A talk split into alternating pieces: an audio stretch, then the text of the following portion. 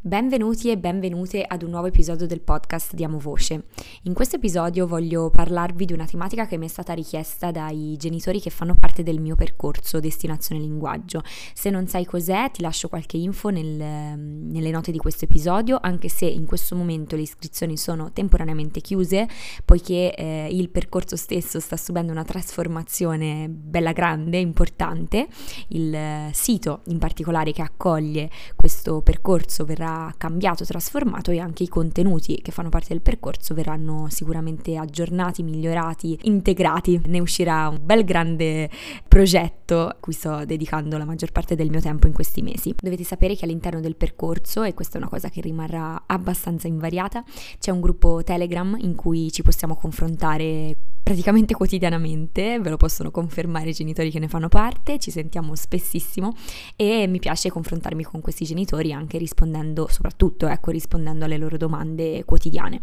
Una domanda che è arrivata proprio qualche settimana fa è stata questa. So che i cartoni in generale sarebbero da evitare, ma è vero, o meglio, pensi anche tu che certi cartoni siano, tra virgolette, buoni nel limite di quello che è l'utilizzo per i più grandicelli? Ora, sicuramente nel gruppo ho avuto modo di rispondere in modo ampio e approfondito e sono rimasta anche in contatto con i genitori che mi hanno raccontato un po' quelli che sono i cartoni che solitamente eh, propongono ai propri bambini per farsi dire un po' da me se la qualità linguistica contenuta all'interno di questi cartoni, gli stimoli, eh, insomma tutta una serie di caratteristiche che possono far parte di questi cartoni possano essere effettivamente eh, tra virgolette buone. Come ho detto a questi genitori, io in passato ero proprio contraria al discorso cartoni animati per i bambini e dobbiamo anche sempre ricordare che l'OMS raccomanda di evitare l'uso di schermi in generale sotto i due anni. Adesso devo dire, soprattutto da quando sono diventata mamma, sono anche diventata un pochino più morbida, elastica rispetto ad alcune realtà, o meglio, non mi piace giudicare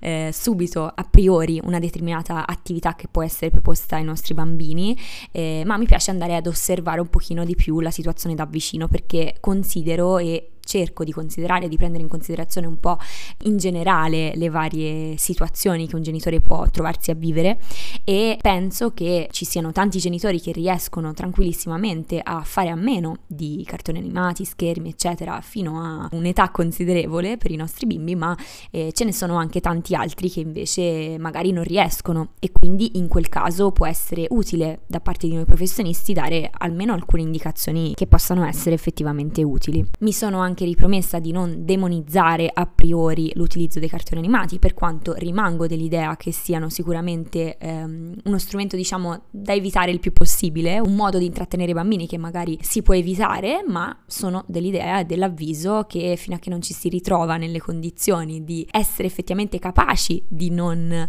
cedere a questo tipo di intrattenimento, diciamo, non è forse eh, così corretto parlarne eh, pensando insomma che sia assolutamente una cosa fattibile. Mi spiego meglio perché non so se sono stata chiara, ma mm, fino a qualche anno fa sarei stata categorica rispetto all'utilizzo dei cartoni, mentre invece mi rendo conto che eh, adesso non esiste o bianco o nero, ma il più delle volte esiste quello che è il, il grigio, lo spazio grigio nel mezzo, che è la vita quotidiana, la realtà quotidiana. E credo che capiti veramente nella maggior parte delle famiglie ogni tanto di cedere rispetto magari anche a un ideale o ad un pensiero, una, un proposito che, che, ci eravamo fatti prima e per quanto uno possa essere paziente, eh, ci si possa impegnare, possa essere eh, super sul pezzo per cercare di eh, agire nel, nel, con le migliori intenzioni, nel migliore dei modi nei confronti dello sviluppo dei nostri bambini, a volte ci può stare che si faccia qualche passo indietro. E giusto per riprendere un po' quello di cui parlavamo nel primissimo episodio del podcast, quello sui sensi di colpa,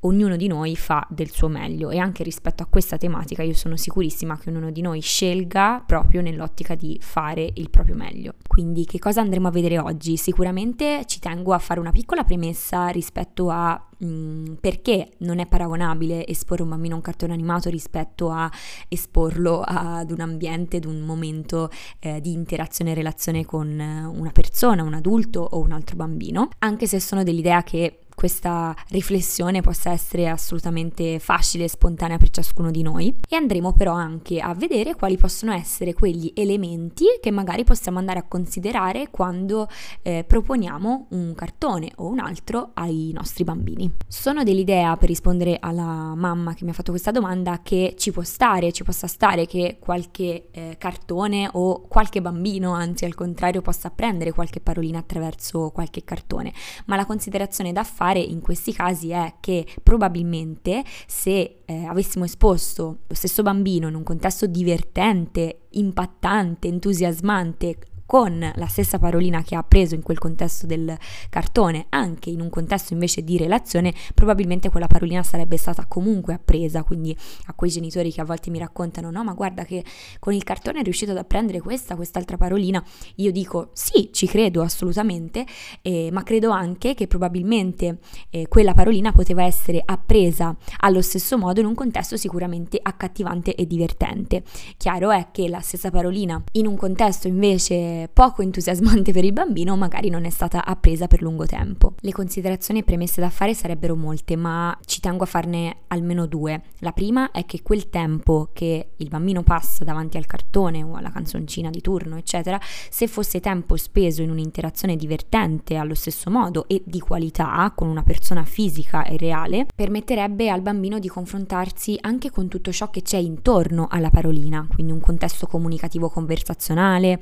il labiale labiale, quindi movimenti che la bocca del genitore o della persona di riferimento fa nel momento in cui comunica, le espressioni facciali vere e ben visibili, eh, quindi tridimensionali intanto e poi appunto vere, reali, realistiche. E I gesti che accompagnano la comunicazione, la ripetizione di alcune parole in un certo modo, i ritmi, il ritmo dell'eloquio, insomma tutta una serie di elementi che ovviamente nel cartone animato vanno persi. L'altra considerazione da fare secondo me importante è che tutti gli schermi in generale sono altamente attivanti. Lo sono per noi e conoscete bene l'impatto che possono avere no? l'utilizzo di schermi per esempio prima di andare a dormire, anche in noi adulti, eh, quanto ci attivi e quanto poi renda difficile anche l'addormentamento, figuriamoci in un bambino, a prescindere dall'addormentamento. Un bambino attivato da questa attività e dopo sarà meno agganciabile e coinvolgibile in un'attività meno attivante come quella di gioco semplice eh, in eh, momenti di relazione con una persona. Se ci pensiamo un po' la stessa cosa che vale anche per noi, perché quanto è più facile in molte occasioni andare a scrollare un social eh, in un'oretta di pausa,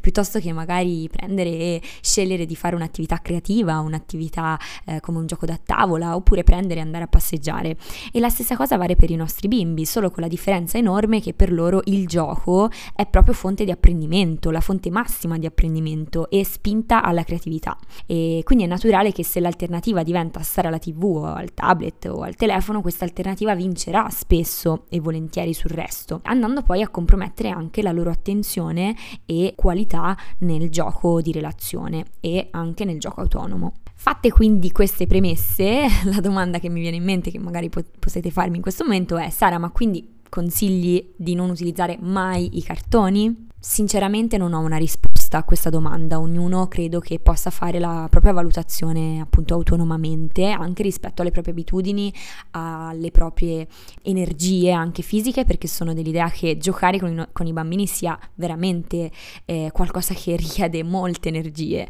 E più crescono e più queste energie eh, devono esserci. E quindi non mi sento nella posizione di dover consigliare o non consigliare questo perché ognuno di noi sa cosa può fare con le risorse che ha.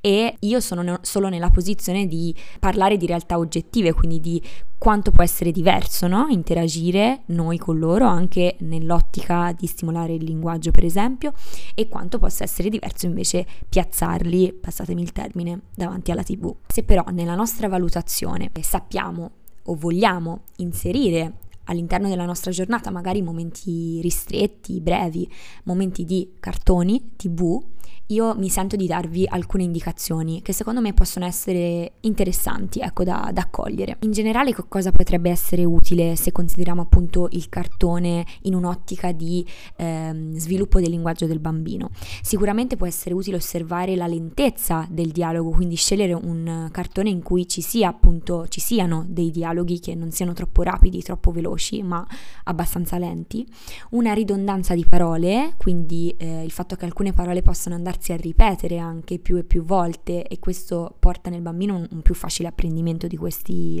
di questo lessico,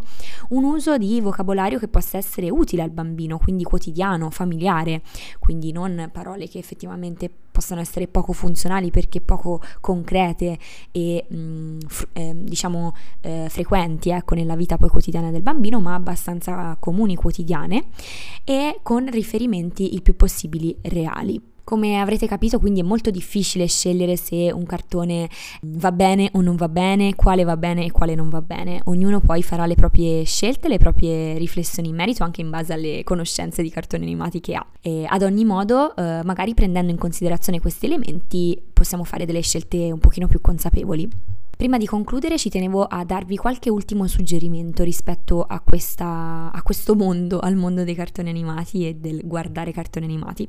Magari potrebbe essere un'idea quella di proporre degli episodi che già noi abbiamo visto prima, per fare una selezione no? precedentemente. Questa è una cosa che secondo me è molto importante, anche per scegliere quei contenuti poi, eh, quei significati o anche tematiche che vengono toccate all'interno del cartone che eh, sposiamo in pieno. Inoltre può essere una bella idea anche vederli con loro, quindi anziché eh, lasciarli da soli così eh, a, a, vedere la puntata, magari essere lì vicini a loro per poterne parlare mentre eh, osservano, mentre guardano. E un'altra eh, cosa che potrebbe essere utile è quello di, eh, nel caso in cui guardassero il cartone in autonomia, magari successivamente proporre un momento in cui parliamo di ciò che abbiamo visto o magari perché no facciamo un disegno di quello che abbiamo appena visto così che eh, l'attività passiva, ecco, di mettersi lì seduti a guardare semplicemente qualcosa che parla, che si muove, eccetera, possa diventare invece un'attività attiva, scusate il gioco di parole, in cui effettivamente c'è uno scambio, un dialogo, un parlarne, un rifletterci metterci insieme. Non pretendo assolutamente di essere esaustiva con questo episodio e anzi lascio aperta la conversazione come faccio sempre per sentire un po' che cosa ne pensate e qual è la vostra esperienza soprattutto perché la mia bimba ancora è piccolina quindi mi è facile tra virgolette non esporla alla tv e ai cartoni ma eh, sicuramente voi che avete bambini un po' più grandi eh, potete trovarvi in una situazione ben diversa da questa e magari anche un pochino più complessa da gestire per cui sono assolutamente aperta a sentire ad ascoltare quello che avete da dire in merito sito. Come sempre sapete che mi trovate per aggiornamenti quotidiani su Instagram sotto il profilo di logopedista Sara Mariottini. A breve, anzi brevissimo no, ma insomma nell'arco del prossimo mese, mese e mezzo sarà pronto anche il mio nuovo sito. Vi, vi darò maggiori informazioni su questo. Vi ricordo che ogni episodio del podcast esce di giovedì e quindi noi ci vediamo la prossima settimana con un nuovo episodio di Diamo Voce. Ciao!